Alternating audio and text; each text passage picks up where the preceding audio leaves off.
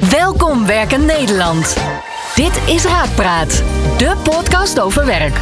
Andreas Bouwman van Raakpersoneel stelt een werkexpert rake vragen over solliciteren, salaris, carrière, promotie, collega's, werkplezier en andere werkgerelateerde zaken.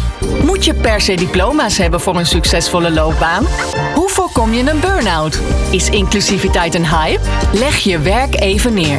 Het is tijd voor Raakpraat. Welkom allemaal bij een nieuwe aflevering van Raakpraat. Vandaag hebben we een gast die er voor de tweede keer is en dat is Jesse Gul. Wie LinkedIn heeft, ja, die heeft eigenlijk geen introductie nodig van mij. Want die kent uh, Jesse. Hij heeft 85.187 volgers ongeveer bij benadering. En op zijn brandingpage staat dat hij recruitment origineler, humoristischer en persoonlijker maakt. Jesse, hartstikke leuk dat je er weer bent. Ja, leuk om terug te zijn eigenlijk. Ja. Wat weet jij daar nog van, van die uitzending? Gewetensvraag misschien. Wat ik nog weet van de uitzending. Nou ja, inhoudelijk weet ik het niet meer zo goed. Wat ik wel weet is dat. Uh, nou, wat leuk is, kort om te vertellen, is dat wij van tevoren hadden, zeg maar, dat ik zei van, jij belde mij en zei van, wil je meedoen in die podcast? En ik dacht, ja, wordt best wel vaak gevraagd voor podcasts. En uh, Um, het kost veel tijd, een podcast. Want je bent gewoon een halve dag kwijt. Als je, zeker als het zo professioneel ook zoals hier wordt opgenomen, dan uh, ja. kost dat veel tijd. En dat is leuk om te doen. Ja, het is gewoon tijd dat je niet kan werken. Dus ik, ik was ook wat kritisch erop. En, uh, maar goed, ik kende jou van LinkedIn ook. Ik denk, nou, we gaan het gewoon doen. En ik vond het een hele leuke podcast. Dat weet ik nog. Ik weet nog ja. wel dat het waren niet de standaard vragen. Het ging echt wel even wat dieper. En we hadden leuke gesprekken. Dus ja, dat is voor mij ook de reden dat ik uh, uh, ook weer ja zei van ik kom terug gewoon. Dat leuk, ik, uh, leuk. Ja, ja, zeker. Ja, wat ik herinner is vaak toch ook een soort van gevoel, emotie. Um, en dan inhoudelijk vergeet je 95 procent. Zeker. Uh, bij mij bleef bij van, ja, aan de ene kant van iemand die heel goed wat hij wil, weet wat hij wil, heel ambitieus. Maar ook gewoon heel aardig. Dus we hebben daarna ook wel contact gehouden. En um, vaak ja, is misschien mijn vooroordeel van ambitieuze mensen. Die hebben één focus en die zijn niet zo heel erg geïnteresseerd in de ander. Maar dat, uh, dat gevoel had ik bij jou helemaal niet. Dus ik dacht van ja. Is, leuk. is, mijn beeld is, is jouw beeld veranderd van mij na de podcast? Ja, dat, dat vind ik lastig om terug te halen wat ik van jou dacht uh, daarvoor. Maar ik vond je wel aardiger. Dus dat is een, uh, die kan je in je zak steken. Dan ik misschien had uh, ja, verwacht. Ja, Want ik had daar geen beeld bij. Maar ik dacht, hé, hey, wat een aardige gozer is die S eigenlijk. Nou, dat is ook wel, dat is ook wel lastig, hè? Want dat is dat stukje zakelijk versus uh, hoe ga je met mensen om. Ik merk dat ik daar wel moeite mee heb. Zeker nu ik meer volgers krijg, krijg ik ook meer vragen van of, of een podcast. Maar dat kan ook gewoon, gewoon een vraag zijn van, joh, heb je tijd om mee te werken aan dit of dat? Ja, en je moet zakelijk moet je soms harde keuzes maken, want je, je tijd is uh, schaars. En uh, ik merk dat dat wel vaker verkeerd wordt opgevat. Als jij zegt, nou ja, sorry, ik heb hier geen tijd voor. Of ik eigenlijk zeg je, ik maak hier geen tijd voor natuurlijk. Mm-hmm. Dat mensen toch snel een mening over je hebben. Terwijl dat hopelijk niet correspondeert met hoe je het echt bent. Maar uh, ja, goed, dit is volgens mij een heel bekend probleem bij, uh, bij iedereen. Nee zeggen is gewoon lastig. Ja, ja, maar nee zeggen levert wel extreem veel op. Want het geeft je ook weer focus volgens ja, mij. Klopt, zeker. ja. ja. Ik heb de podcast wel even teruggeluisterd. Voor ja. mensen die nu luisteren of misschien wel kijken. Want dit is ook de allereerste video-aflevering. Ja, ik was een heleboel dingen vergeten. Maar ik moet echt even spieken op mijn briefje. Jouw liefde voor dieren. Dus vandaar ook de alpaca's. Ja. vandaar ook dat je wist uh, dat ik vaak post over mijn kat Tijger. En dat je die nog Tijgertje, bij naam uh, zeker. Tijgertje, zeker. Dat je ooit dierenarts wilde worden. Maar we hebben het ook gehad over je studiekeuze, je loopbaan bij de politie. En je zat toen in een soort switch van een jaar geleden. Dat je eerst had je jarenlang gericht op de sollicitant. En daar ook op LinkedIn actief op geweest van hoe schrijf je goede sollicitatiebrief, motivatiebrief. Had je al best wel een grote followerbase. En toen had je de switch meer gemaakt richting werkgevers. Ja. Wat kunnen zij nou doen om talent aan te trekken? Um, ja, en we zijn ongeveer een jaar verder, een klein jaar. En waar sta jij nu in dat proces? Toen ging je volgens mij net wat trainingen geven. Ja, ja. ja toen was ik ben nu uh, drie jaar zelfstandig ondernemer. En in het begin heb ik continu opdrachten gedaan. Dus recruitment opdrachten voor bedrijven. En daarnaast dan uh, trainingen geven. En dat is een beetje, uh, ja, die verhouding werd steeds meer richting trainen. Mhm. En denk precies vorig jaar, toen wij, toen wij hier ook zaten, toen, eh, toen had ik eigenlijk geen tijd meer om mijn opdrachten goed te doen, merkte ik. En ik kreeg steeds meer aanvragen voor het trainen. En dat vond ik leuker. Van trainen. Trainen geven zelf erg leuk. Maar ook het ondernemen wat erbij komt kijken, vond ik echt leuk. Ja, want bij een interim, als je interim bent, dan ben je onderdeel toch van het bedrijf. Ja. Of de, de overheid, of waar je dan ook zit. Ja. En dat is natuurlijk ook heel tijdrovend. Ja. In die zin. Dus minder ondernemen dan gewoon Ja, Trainingen ja. geven. Ik zat toen bij het Openbaar Ministerie en wij moesten eh, 250 officieren van justitie werven. Wat een hele leuke opdracht was. En ik heb daar ook een hele leuke tijd gehad. Alleen op een gegeven moment merkte ik, ja, weet je, je had op, op dinsdag en op maandag had je weer je vaste overleggen eh, in, in teams. En dan eh, was je gewoon eh, je halve ochtend kwijt in meetings. En toen dacht Ja. ik, ja, dit is niet waarvoor ik ben gaan ondernemen. En ik voelde me ook niet meer comfortabel bij, dat, bij die facturen die je dan stuurt. Want ik, ik vond dat gewoon, ja, ik dacht van, ja, neem maar iemand in loondienst dan. hè, als, Ja. je, als je zoveel vergaderingen en dergelijke wilt houden. Dus ik merkte dat dit is niet waarvoor ik ben gaan ondernemen. En Nee, precies. Je voelde je eigenlijk min of meer toch nog stiekem een beetje in loondienst. Ik, ik Eh, had het idee dat ik gewoon weer. Ik viel ook weer in het patroon van loondienst. Wat ik bij mezelf herkende. Dat ik in het begin, als je ergens binnenkomt, ben je heel enthousiast. Ja. En, en, en wil je veranderingen. En heb je volle energie. En zit je alleen maar vol met positiviteit. Heb ik in ieder geval. De meeste Ja. mensen hebben dat. En als je ergens langer zit, ga je je storen aan dingen. En bij mij, en de een heeft dat punt pas na drie jaar. Ik heb dat punt altijd na een jaar. Dat is best snel. Ja, Ja, als Ja, ik een ja. jaar ergens binnen zit, dan, eh, dan, dan denk ik, oh ja, gaan we weer. Hebben we dit Geloof, weer. ja. Geloof en- jij wel in het concept eh, van ehm, ondernemen in loondienst? Dus je, dat er een soort vrije vogels hebt die ja, toch een beetje hun eigen koers kunnen bepalen en hun eigen projecten oppakken en dat in loondienst doen? Ken je dat soort voorbeelden? Ja, ja, ik denk dat als jij een bedrijf hebt waarbij je echt die kans krijgt. Nou, misschien ben jij wel een groot voorbeeld, want ik weet dat niet. Maar jij hebt een behoorlijk vrije rol volgens mij binnen Raak. En jij doet hele leuke dingen. Dus je runt eigenlijk je eigen toko. Dus Ja. ik denk dat het bestaat. Maar dat hangt heel erg af van de werkgever. Ja. En het moet heel erg passen bij de persoon. Want je moet ook wel. eh, Klopt. Kijk, ik, ik, laat ik het zo zeggen. Als ik in jouw positie had gezeten, had ik gedacht: wow, volgens mij run ik deze toko heel goed. Dit ga ik voor mezelf doen. Ja, tuurlijk. En, en Ja. jij vindt het gewoon leuk eh, om dat op deze manier te doen. Eh, denk ik. We hebben het daar verder niet over gehad hoor. Maar daar ga ik vanuit. En dus het moet ook passen bij jou als persoon. Je, moet een onderne je, hebt ook, je hebt ook ondernemende mensen. En zijn Mhm. niet per se ondernemers. Nou, misschien ben jij ondernemend. En Ja. minder die ondernemer. En dan is dit een perfecte rol voor jou. Ik zou Ja. sneller denken: oké, dit ga ik dan voor mezelf doen. Nou, ik heb wel, eh, om daar één antwoord op te geven, ik zou dit alleen bij Raak kunnen doen. En ik zou nooit naar een andere dit doen. Als ik, er, als ik hier wegga, dan is het als ondernemer. Ja, ja. En ik zou, omdat ik zoveel vrijheid krijg, ja, dat waardeer ik ook. En daar zit een heel verhaal aan vast. Maar dat zou ik alleen hier kunnen doen. Ja. dus dat heb je wel goed gezien op zich. Ja. Ik wilde eens starten met. ehm, nee, voordat ik daarmee wil starten, wil ik wel even zeggen tegen de luisteraars: van ja, wil je nou die andere podcast horen over de, jouw hele loopbaan? Ga dus even terug bij Raakpraat. Het is de derde van onderen en dan zie je ons gesprek over jouw hele carrière tot dan toe. Ja. Ik wilde nu even inzoomen op eh, LinkedIn. Ja. Stel je bent, je vindt het leuk, interessant, je ziet de meerwaarde en je wil starten. Wat zou jouw tip zijn? Ja, of je nou in recruitment zit, HR of wat dan ook. Wat moet je nou als eerste aanpakken? Wat, wat zou je doel zijn? Dat, is wel, dat, die, dat moet ik eerst weten voordat ik kan adviseren. Dus wat zou iemands doel zijn van LinkedIn? Oké, nou laat ik het wat concreter maken dan.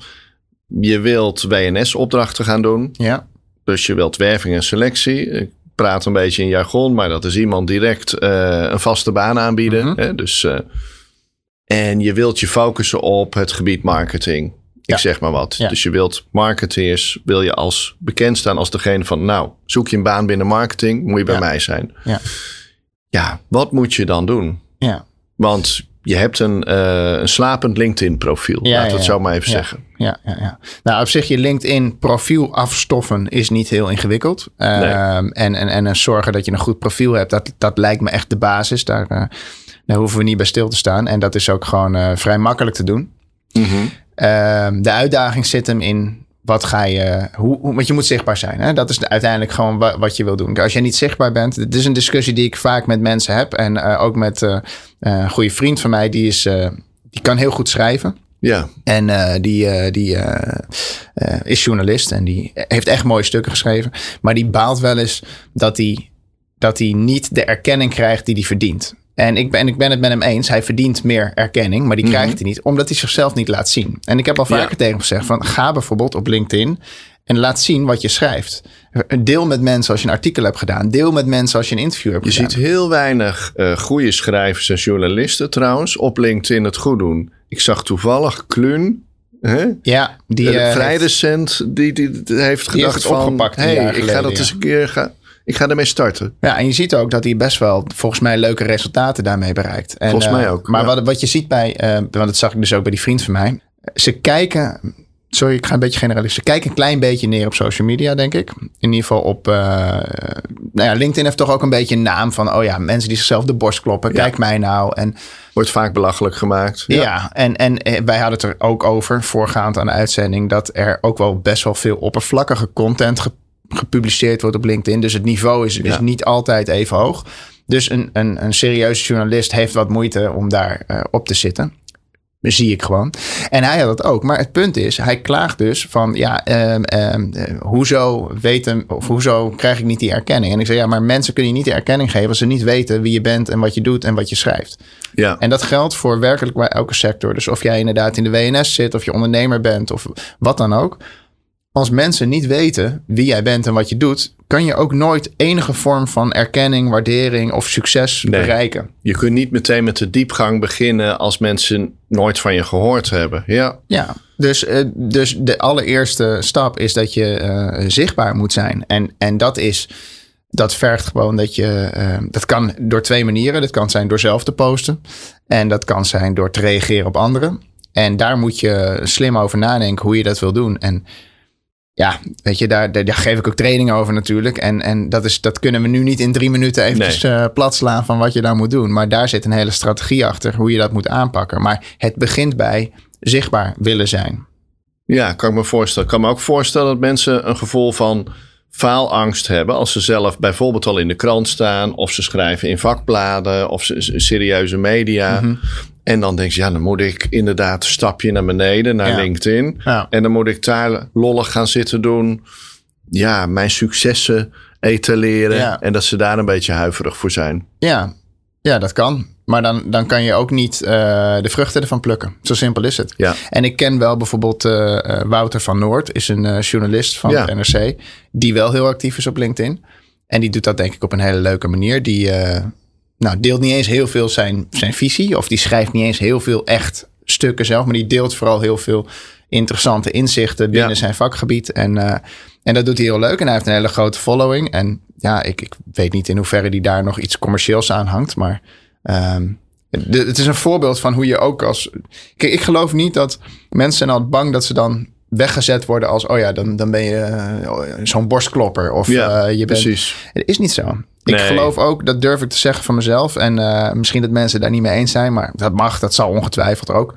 Ik denk niet dat mensen mij zien als iemand die uh, heel erg op zijn borst loopt te kloppen op, op social media. En uh, dat hoop ik althans niet. En ongetwijfeld zullen er mensen zijn die dat wel Ja. vinden.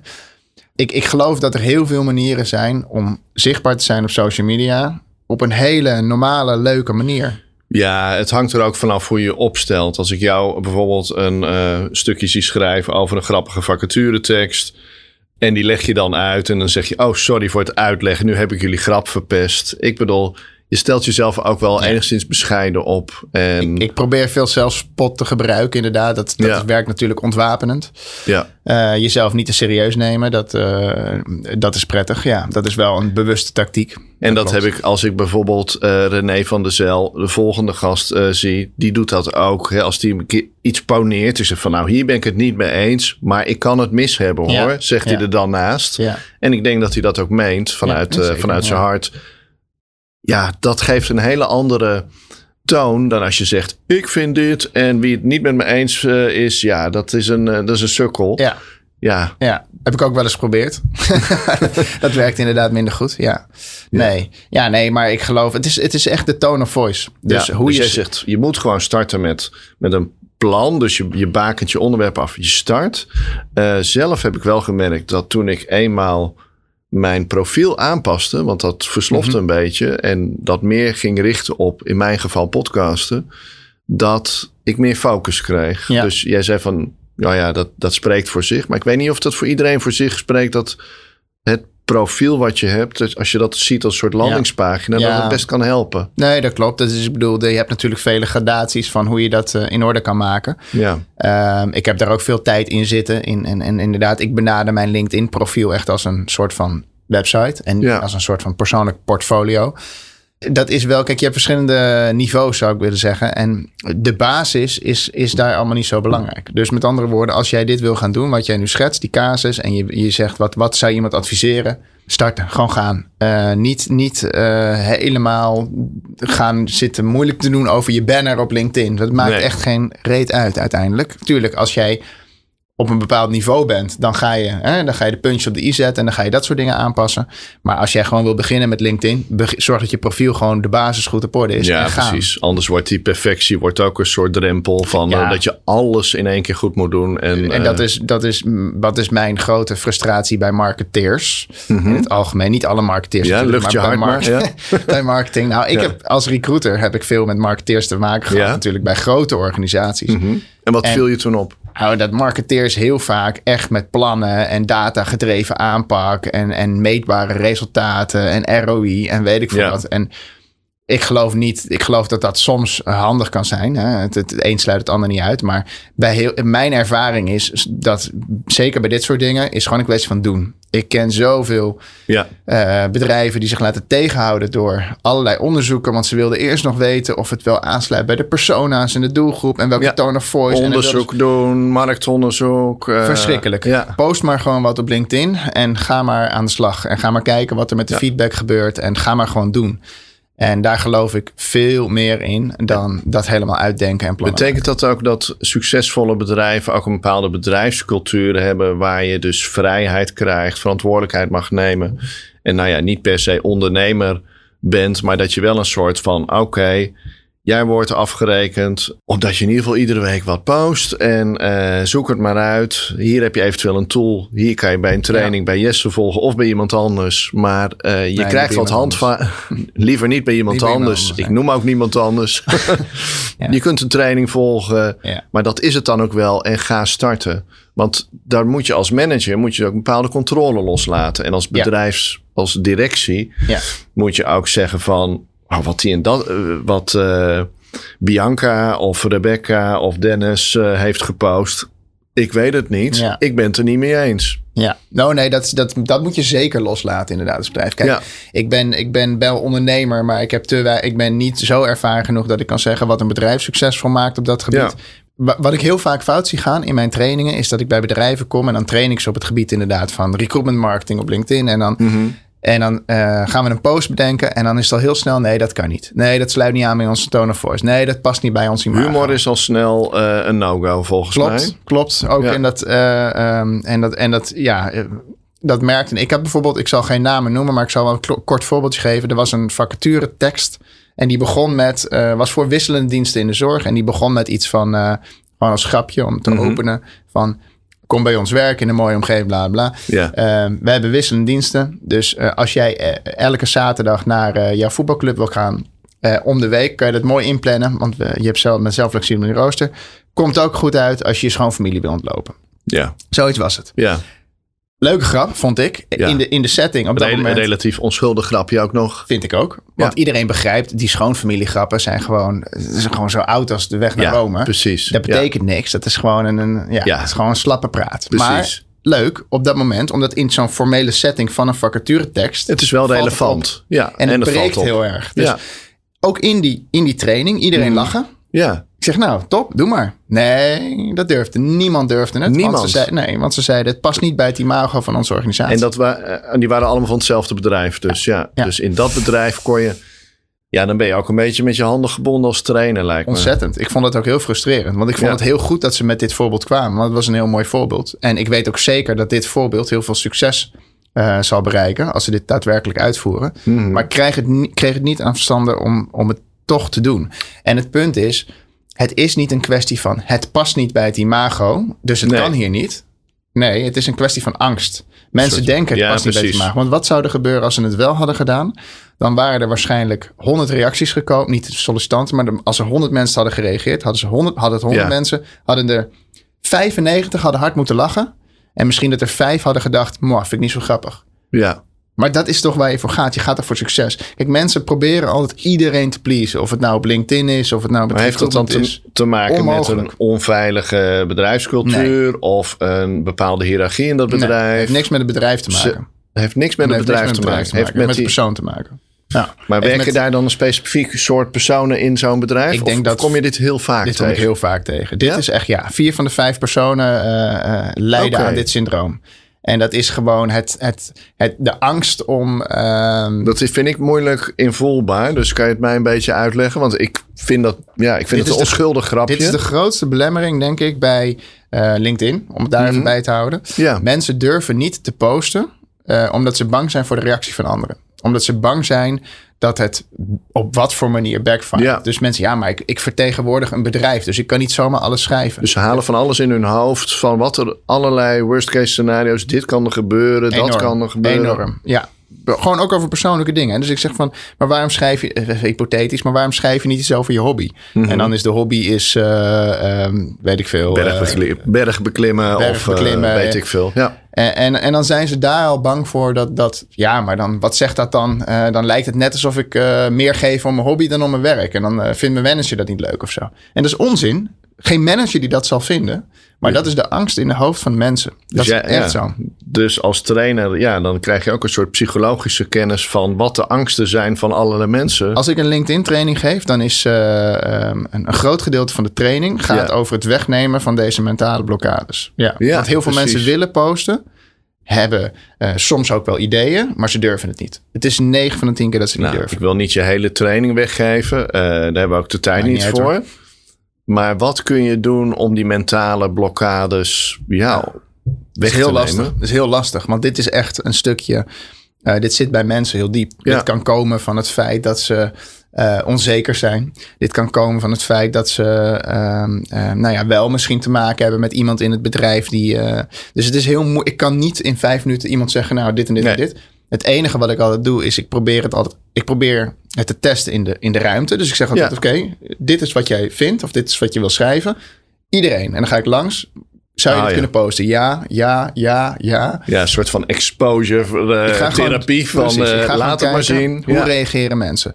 Dus dat is een truc die ik uithaal. Ehm, verder geef ik veel voorbeelden van dingen die ik zelf gepost heb. Ja. Waar, waar ik eigenlijk uitsluitend neg- of positieve reacties op krijg. En een enkele negatief. Want ik zeg ook, Ja. dat ga je niet uitsluiten. Maar je moet loslaten dat je iedereen wil pleasen. Want dat is Ja. onmogelijk. Er zitten heel veel overtuigingen in mensen. En die emoties die komen vaak vanuit het verleden, is mijn ervaring. Ik Ja. heb hier een podcast gehad met Farida Heesen. Die had op de negende spreekbeurt.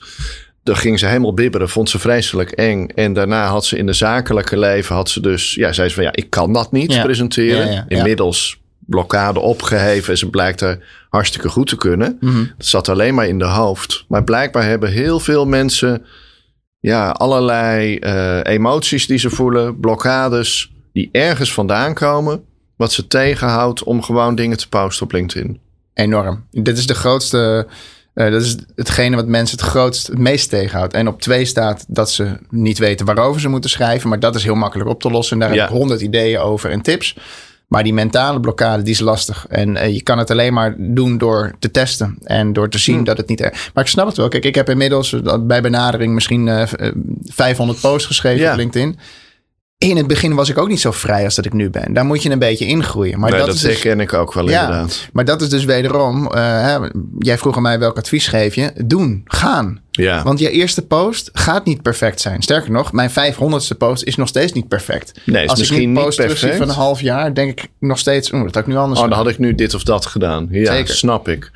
Ik kan me wel voorstellen als mensen bij jou een training volgen, dat mensen die dus weinig ervaring hebben, dat ze denken van, wow, die post is goed. En dan heeft hij ook nog 2000 likes en eh 300 reacties en hij verdient er zijn geld mee. Wie wil ik misschien ooit wel, maar ja, eh, dat ze een beetje op, hè, op een voetstuk zetten. Ja, En daardoor zichzelf naar beneden halen van, ja, dit ga ik nooit halen. ja. Want in, ik moet nu mijn. Is, is dat ook een. eh, ja, een hobbel voor jou om een goede training te geven? Of merk je dat niet?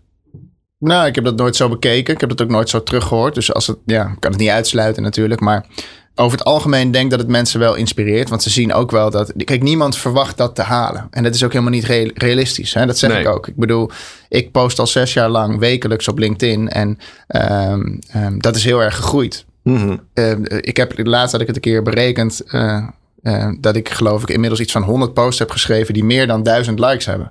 Ja. Ja, dat is enorm. Maar dat is wel van de laatste twee jaar. Daarvoor had ik dat ook niet. Ik weet nog wel dat, dat, dat ik een keer, uh, als ik 200 likes had, en dat, dat, is, dat is drie, vier jaar geleden, was dat heel veel. Ja, precies. En dat is wel haalbaar. Ook iedereen die mijn training volgt, dat is haalbaar, makkelijk. Ik heb mensen die mijn training hebben gevolgd en die halen 800 likes met een post. Mm -hmm. Dus het is absoluut haalbaar. Maar je moet niet ja, je moet niet gaan denken dat je, nee. dat je gelijk. Maar dat moet ook niet de bedoeling helemaal zijn. Nee, en het gaat natuurlijk ook omdat je er lol in krijgt en als je consistent doet. Want ik heb jaren geleden ook al wel eens 800 likes gehaald. Ja, en toen er weer een jaar niet. Ja, bijvoorbeeld. Ja, ja. Toen ik net begon, pas nu ik het consistent doe, ja, haal ik zeker geen 800 likes. Maar vooral die lol en, de, en dat je de vruchten ervan ziet. Dat mensen deze ja. podcast bijvoorbeeld gaan vinden. Ja, ja dan, dan begin je het leuker te vinden. Dan wordt het ook makkelijker. En durf je ook meer te delen. Precies daar heeft het mee te maken. Dus je moet, ja. aan, je moet aan de slag. Ik kon ook helemaal niet goed schrijven toen ik begon op LinkedIn. Nee. Echt niet. En nee. inmiddels kan ik redelijk schrijven. En zeker taaltechnisch maak ik weinig fouten, gelukkig. Maar mm -hmm. in het begin moest ik heel vaak mijn spelling checken. Ik was er helemaal niet goed in. Nee. Maar dat is gewoon iets wat je leert. En op het moment dat je het vaker doet, word je er beter in. En dat is, dit is een verschrikkelijk cliché. Maar het is wel zo. Mensen die verwachten van... oké, okay, ik wil wat gaan doen met LinkedIn... en over drie maanden wil ik succes. Ja, vergeet het. Vergeet het, ja. ja je moet iets opbouwen en het kost tijd. Uh, maar het uh, positieve is dat iedereen het kan. Daar geloof ik wel in. Als je er maar genoeg ja. tijd in steekt. En als je het maar leuk vindt. Want ja, als je het niet precies. leuk vindt, ga je het nooit leren. En jouw handelsmerk is toch wel jouw humor. Ik heb volgens mij nog nooit een post gelezen van jou. Of ik moet heel ver uh, terugscrollen uh, zonder humor. Uh, eigenlijk altijd als ik het lees, moet ik minimaal even ja. denk van... Hè, er zit altijd kwinkslag of iets van... En meestal zelfs twee of drie of vier in, in één post. dat onderscheidt jou. Uh, dus ja, dat lijkt me een bewuste keus. Ja. ja, moet er iets gebeuren bij een lezer? Ofwel humor, ofwel ontroering, ofwel uh, verwondering, ofwel dat er, ja, de, moet je zo'n handelsmerk hebben, is eigenlijk mijn vraag. Nee, nee, ik denk niet dat je zo'n handelsmerk moet hebben. Ik vind het grappig dat mensen dat steeds meer associëren bij mij inderdaad. Want het is nooit een bewuste keuze geweest. Oh, is geen bewuste keuze geweest. Nee. nee ik merkte gewoon op een gegeven moment dat... Ja, want als je dus vaak post, dan ga je merken van wat werkt wel, wat werkt niet. En ik merkte gewoon heel erg op een gegeven moment, dat was twee jaar geleden... dat als ik humor gebruikte, mm -hmm. dat was gewoon succesvol. En ja. simpelweg omdat weinig mensen dat uh, ook toepassen. Uh, ja, en dat heeft weer te maken met die blokkade waarschijnlijk. Omdat die humor klopt. net een stapje enger ja, is dan ja. gewoon een zakelijke pauze schrijven met van moet je ons eens gezellig Precies. zien. Uh... En dat moet je wel liggen. Kijk, ik, ik, een beetje raar om te zeggen dat ik grappig ben of zo. Dat zou ik niet zo snel zeggen over mezelf. Maar niet iedereen. Kijk, sommige mensen kunnen heel goed schrijven. Sommige mensen zijn wat grappiger. Sommige mensen kunnen beter uh, emotionele verhalen. Er zijn, er zijn gewoon dingen waar je wel of niet goed in bent. Niet iedereen uh, moet hetzelfde proberen. En nee. iedereen heeft iets waar hij goed in is. Klopt. Nou, blijkbaar ligt dit mij. Ja. Dus dat is iets wat ik wel gebruik. Ja. ja maar ik denk niet dat je per se iets onderscheidends hoeft te hebben. Ik denk alleen wel, ja, je moet wel schrijven. Je moet wel kunnen schrijven. En dan bedoel ik niet op een gigantisch niveau. Maar het moet wel, het moet lekker lezen. LinkedIn is gewoon, we hadden het daar net over. LinkedIn is nog steeds gewoon heel veel gericht op tekst. Video's Klopt. doen het ja. gewoon een stuk slechter op LinkedIn. Ja. Dus tekst is gewoon heel belangrijk. En je ziet gewoon dat stukken die goed geschreven zijn, of die lekker lezen, leesbaar zijn, misschien grappig, vlot lezen, geen lange zinnen, niet wollig taalgebruik, dat is belangrijk. Baart het jou dan zorgen dat uh, nu van de 15-jarige een derde ja, eigenlijk moeite heeft om te lezen? Nou ja, A, dat het uh, jouw toekomstige followerbase uh, wat kleiner is. Nee, maar dat is, ja. dat is een grapje eigenlijk. Maar ik bedoel, ja, dat om goed te kunnen schrijven moet je A goed kunnen lezen. Ja. Um, ja. Is dat iets uh, waar, wat nee. je als je zoiets denkt van nou, daar zit ik mee of helemaal niet? Nee, nee. Ik kom, wat ik zeg, ik was vroeger helemaal niet goed in Nederlands. Nee. Uh, um, je gaat het vanzelf leren op het moment dat je het gaat doen en op het moment dat je het leuk vindt en op het moment dat je het nodig hebt. En daarom ben ik ook niet bang voor al die ontwikkelingen, um, of het nou is met video en AI en wat dan ook.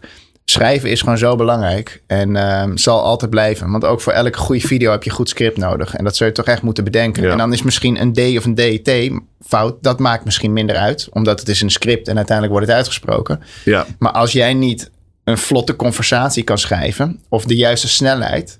Tempo is zo belangrijk in een video Ja. en ook in een stuk tekst. Als je, daar, als je dat niet kan, gaat het niet werken. Nee, en wat jij ook mensen leert en wat ook op jouw banner staat van het persoonlijk maken. Dus jij bent ook niet bang dat een bepaalde tool alles gaat overnemen. Dat het altijd een hulpmiddel blijft, want ja, die persoonlijkheid, dat, dat is belangrijk. Ja, dat denk ik wel. Ik, ik durf zelfs al te beweren dat als je nu een, een, een motivatiebrief zou krijgen, of wat, wat, wat voor stuk tekst dan ook, en daar staat een taalfout in, dan weet je in ieder geval dat het menselijk is. Ja, Ehm, bijna een pluspunt. Ja, ja, bijna. Nou, eh, ik vind dat zeker een pluspunt. Ik, Ja. Kijk, sommige mensen zeggen, ja, maar zo hartstikke mooi, omarm die technologie. Ja, prima. Maar als ik, als ik bij wijze van spreken een eh vacature tekst lees van een bedrijf en ik wil daar solliciteren en ik zie overduidelijk dat het met AI geschreven is, ja, dan denk ik, hoe serieus neem je het als je, de- als je deze tijd erin steekt? Ik Ja. lees veel liever een vacature tekst die door de medewerker zelf geschreven, waar de emotie bij wijze van spreken in zit. Dus ik, ik geloof dat dit soort dingen zichzelf altijd wel uitkristalliseren. Het is toch ondenkbaar dat de mens op een gegeven moment achterover gaat leunen en al dit soort dingen uitbesteedt aan AI. Geloof ik niks van. Ik ook niet. Nee, dus wat dat betreft eh, zitten we op één lijn. Ik denk dat het nooit zo goed kan. Je, niemand kent jezelf zo goed als jezelf, om Ja. het simpel te houden. Dus eh, ja. zolang je het als hulpmiddel gebruikt, prima. Maar je moet zelf wel in controle zijn, lijkt mij. Ja, maar van- je vindt het, mensen vinden het toch ook leuk om te doen? ja. Ik, het moet heel, heel raar zijn. maar ik denk dat heel veel mensen schrijven ook helemaal niet leuk vinden. Nee, dat klopt. Maar dan wordt het inderdaad een functioneel iets. Ehm, en, maar dat, ja. Ja, weet je, er, zullen ook, er, zullen, er zijn altijd goede schrijvers en slechte schrijvers. Zo simpel is het. En mensen die slechte schrijvers zijn, dat, dat hoeft niet erg te zijn. Hoop dat je ergens anders goed in bent. Ja. Maar die vinden het niet leuk om te schrijven. Dus als je dan een motivatiebrief moet aanleveren voor een sollicitatie, dan snap ik dat je AI gebruikt.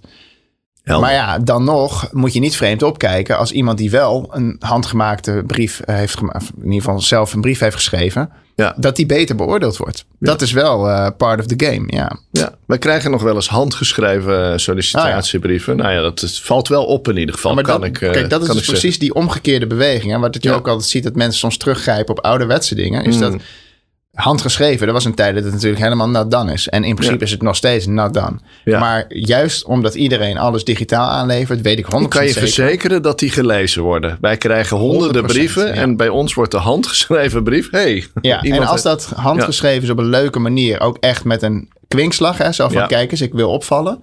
Dan durf ik ook te zeker, verzekeren, afhankelijk van de functie, dat diegene wordt uitgenodigd op gesprek. Ja, ja, dat is een leuke sollicitatietip Ja. die we er even doordoen. Nou, ik denk dat je heel veel tips hebt gegeven voor mensen die eh, hun linkprofiel willen reanimeren of nieuw leven willen inblazen of helemaal gewoon willen starten. Even het zakelijke voor waar je nu staat en welke trainingen je geeft. Eh, volgens mij geef jij drie soorten trainingen. Klopt dat? En is dat nog actueel? Ja, ik geef, ik, geef echt training op het gebied van eh, recruitment gewoon. Dus Mhm. hoe werf je mensen? Hoe krijg je meer sollicitanten? En hoe krijg je ook de juiste of de betere sollicitanten? Dus ook, ik doe vacatureteksten trainingen, eh, werving op LinkedIn inderdaad. Hoe schrijf je op Mhm. LinkedIn, profileren op LinkedIn. Maar ook als je aan tafel zit, hoe voer je goede sollicitatiegesprekken als manager of als recruiter? Ja, Dus daar zit echt mijn focus, eh, ook voor dit jaar. En, ehm, en dat gaat heel goed. Daar is veel vraag naar. En ik probeer daar eh, stel, telkens in te professionaliseren, nieuwe dingen op te nemen en, eh, en daar gewoon in uit te breiden. En het doel voor de organisatie is denk ik dat de sollicitanten naar hun toe komen. En ook de juiste sollicitanten. Ja. En dat ze wat minder hoeven te gaan zoeken en searchen. Ja, Ja. ja. kijk, het is, voor mij is recruitment is altijd een, een puzzel met verschillende Ja. stukjes. En je kan niet zonder het. Ik bedoel, een goede vacaturetekst is heel belangrijk, vind ik. Ja, Maar aan zich ga je daar ook niet per se eh, de oorlog mee winnen, want hij moet wel gelezen worden. Dus met andere woorden, een vacaturetekst is een onderdeel van de puzzel. En als jij, eh, als jij weer heel goed bent in marketing en jij Ja. bent heel goed in eh, LinkedIn, maar je hebt een slechte vacaturetekst, dan Mhm. verlies je het ook. Dus het, moet, het is complementair aan elkaar. En, ehm, ja en als je hem niet opvolgt, als je de sollicita- sollicitaties niet opvolgt, het proces precies, daarna. dan ja, houdt het helemaal op. Dus met andere woorden, het is niet zo dat ik zeg van oké, dit zou het searchen moeten vervangen. Want ik geloof dat dat ook een goede strategie is. Ja. Eh, maar ik probeer er gewoon voor te zorgen dat, dat bedrijven in ieder geval opvallen, meer sollicitanten krijgen, maar inderdaad ook de juiste sollicitanten. Want ik kan een hele goede vacaturetekst schrijven waar heel veel sollicitanten op afkomen, Ja. maar die niet passen op de vacature. Dus het is echt een kwestie van de juiste knoppen draaien. Snap ik. Vorige keer toen je wegliep, dacht ik van ja, eh, Jesse die gaat allerlei, die heeft allerlei dingen in zijn hoofd die hij misschien nog niet heeft verteld. Een soort van eh, ja, ik weet dat je over tien jaar in een boerderij wil wonen. Dus inmiddels negen jaar heb je daarvoor nog. Ja, ja. Eh, maar zakelijk gezien. Ja. ehm, ja, wat kun je nog uitbreiden? Want je zou nieuwe diensten kunnen doen. Je zou mensen, meer mensen kunnen aannemen. Ja. Hoe zie je dat zelf voor je? Heb je een soort van groot masterplan? Ik heb geen, gro- geen groot masterplan als in een einddoel. Maar ik heb wel korte termijn doelen. En dat korte termijn is dat, dat ik nu dit trainingen eh, eh, wil uitbreiden. En dat Ja. wil, ik wil gewoon werken met trainers. Ik wil meer trainingen geven bij meer bedrijven. Dus echt een trainingsbusiness opzetten. Wat ik nu Ja. al heb. Alleen nu doe ik dat eh, samen met één iemand anders. En dat moet gewoon uitbreiden. En dat is mijn doelstelling voor de korte termijn. Dus meer trainingen geven aan Ja. meer bedrijven. Meer bedrijven helpen eigenlijk. Dat is, eh, dat is mijn korte termijn doelstelling. Ja. Oké, ja. Want als ik aan jou denk, eh, ik heb ooit Wim Hof geïnterviewd. En eh, dat is. In een ijsbad? Nee, Oh. wel naast zijn ijsbad. En, en ja, hij verklapte dat hij ook wel eens eh, warm douchte. En dat hij dat eigenlijk lekkerder vond. Vond ik wel grappig. Ehm, dus hij zit niet altijd in zijn ijsbad. Nee. Hij zat wel in zijn korte broek in november. Ja. Maar wat hij extreem goed doet, vind ik. Hij heeft zo zijn dingen met Ja. ademhalen, Ja, ijsbaden. Maar die marketingmachine die is door zijn zoon bedacht, doet hij eigenlijk helemaal niks mee. Hij zit volgens mij helemaal niet op de socials. Maar die is, ja, hij heeft allemaal trainers rondlopen. Hij heeft retreats. Ja. eh, hij heeft een app. Ik als marketeer word er heel enthousiast Ja, ja, van. En. Dan denk ik van, wat er allemaal omheen is gebouwd. Ja, die man is een wereldwijd merk geworden inmiddels. Ja. Ehm, Ook met de nodige rechtszaken inmiddels. Maar Ja, eh, het is een, marketingtechnisch vind ik het inderdaad een mooi voorbeeld. Ja. Als ik het puur even hou op de, op de, op de marketing business case, zullen we maar zeggen. Dan, eh, dan vind ik het een heel mooi voorbeeld. Wat vind Ja. jij ervan? ja, ik vind dit heel mooi. En dit is, ja, dit is, hij heeft iets heel anders. Dus dit zou Ja, voor mij niet een haalbaar model ja. zijn. Maar het idee van dat je eh, een bepaalde methode, een bepaald iets Bepaalde dat je methode, exact. Ja, En dat je dat vervolgens gaat uitleren aan bedrijven. En uiteraard daar dan eh, met een team. Want in je, kijk, ik, heb je- vorig jaar zat ik gewoon helemaal volgeboekt. En Ja. eh, dat, is, dat, is, dat, dat geef ik drie trainingen in de week. En ja, dan ben je gewoon helemaal kapot. Want je moet ook nog andere dingen doen. Ja. En ik heb ook nog een, eh, een klein kind thuis rondlopen. Ja. Dus, dus wil ik uitbreiden, heb ik gewoon, moet ik gewoon met mensen gaan werken. En dat vind ik super leuk, want dat is voor mij ondernemen. En daar heb ik heel veel zin in. Ehm, dus in die zin, eh, het Wim Hof model, eh, ja, bring maar it we on. beginnen ja, stap, stap voor stap en eerst maar eens even iemand aannemen. Ja, precies. Ik wil je hartelijk danken, Jesse. Graag gedaan. Bedankt voor het luisteren naar Raakpraat. Binnenkort weer een nieuwe aflevering met Andreas Bouwman en een verse werkexpert. Meepraten? Check de show notes en abonneer je op onze podcast. Werk ze!